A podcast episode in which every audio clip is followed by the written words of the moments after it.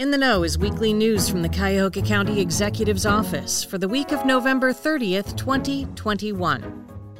Hope for the Holidays is an annual gift program for youth in foster care in Cuyahoga County.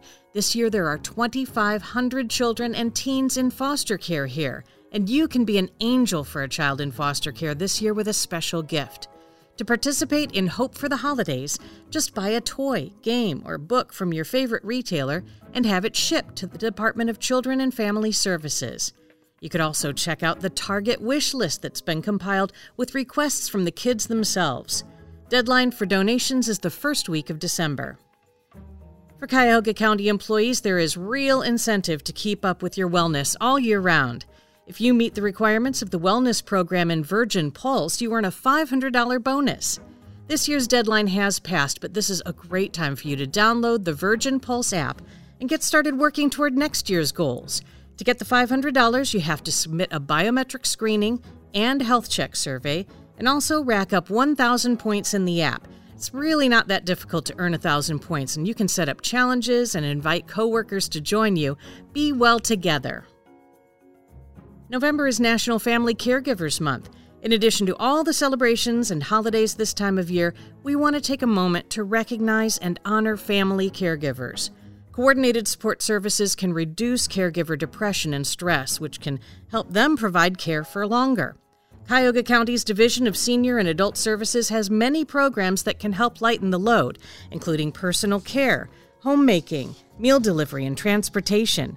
Check the DSAS website where there's a whole landing page of helpful links for caregivers.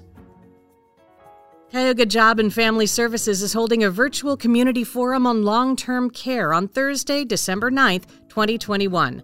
The Specialized Medicaid Benefits Center will provide updates and an overview of the state hearings process. It's going to be a live session on Microsoft Teams from 9:30 to 11:30 a.m. Applause for the Office of Innovation and Performance. The team won a Certificate of Distinction in Performance Management from the International City-County Management Association. This lets us know we're on the right track with our commitment to the principles of data gathering and verification, staff development, community surveying, benchmarking, and communication of performance data with residents and community partners. Thank you to those who provide and track data for Cuyahoga performance, because this recognition is for everyone who is collaborating in this effort. Each year, Crain's Cleveland Business selects some notable young professionals who are making decisions that put their organizations on the map. This year, 2 Cuyahoga County employees are on the list of Crain's 40 Under 40.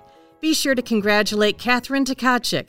Katherine's been Cuyahoga County's Chief Innovation and Performance Officer for the last 4 years. She led the effort to get 6,000 hotspots and 11,000 computers to families in need during the pandemic, and continues to be passionate about improving digital access for everyone in the county. Our other honoree is Delante Spencer Thomas, Esquire.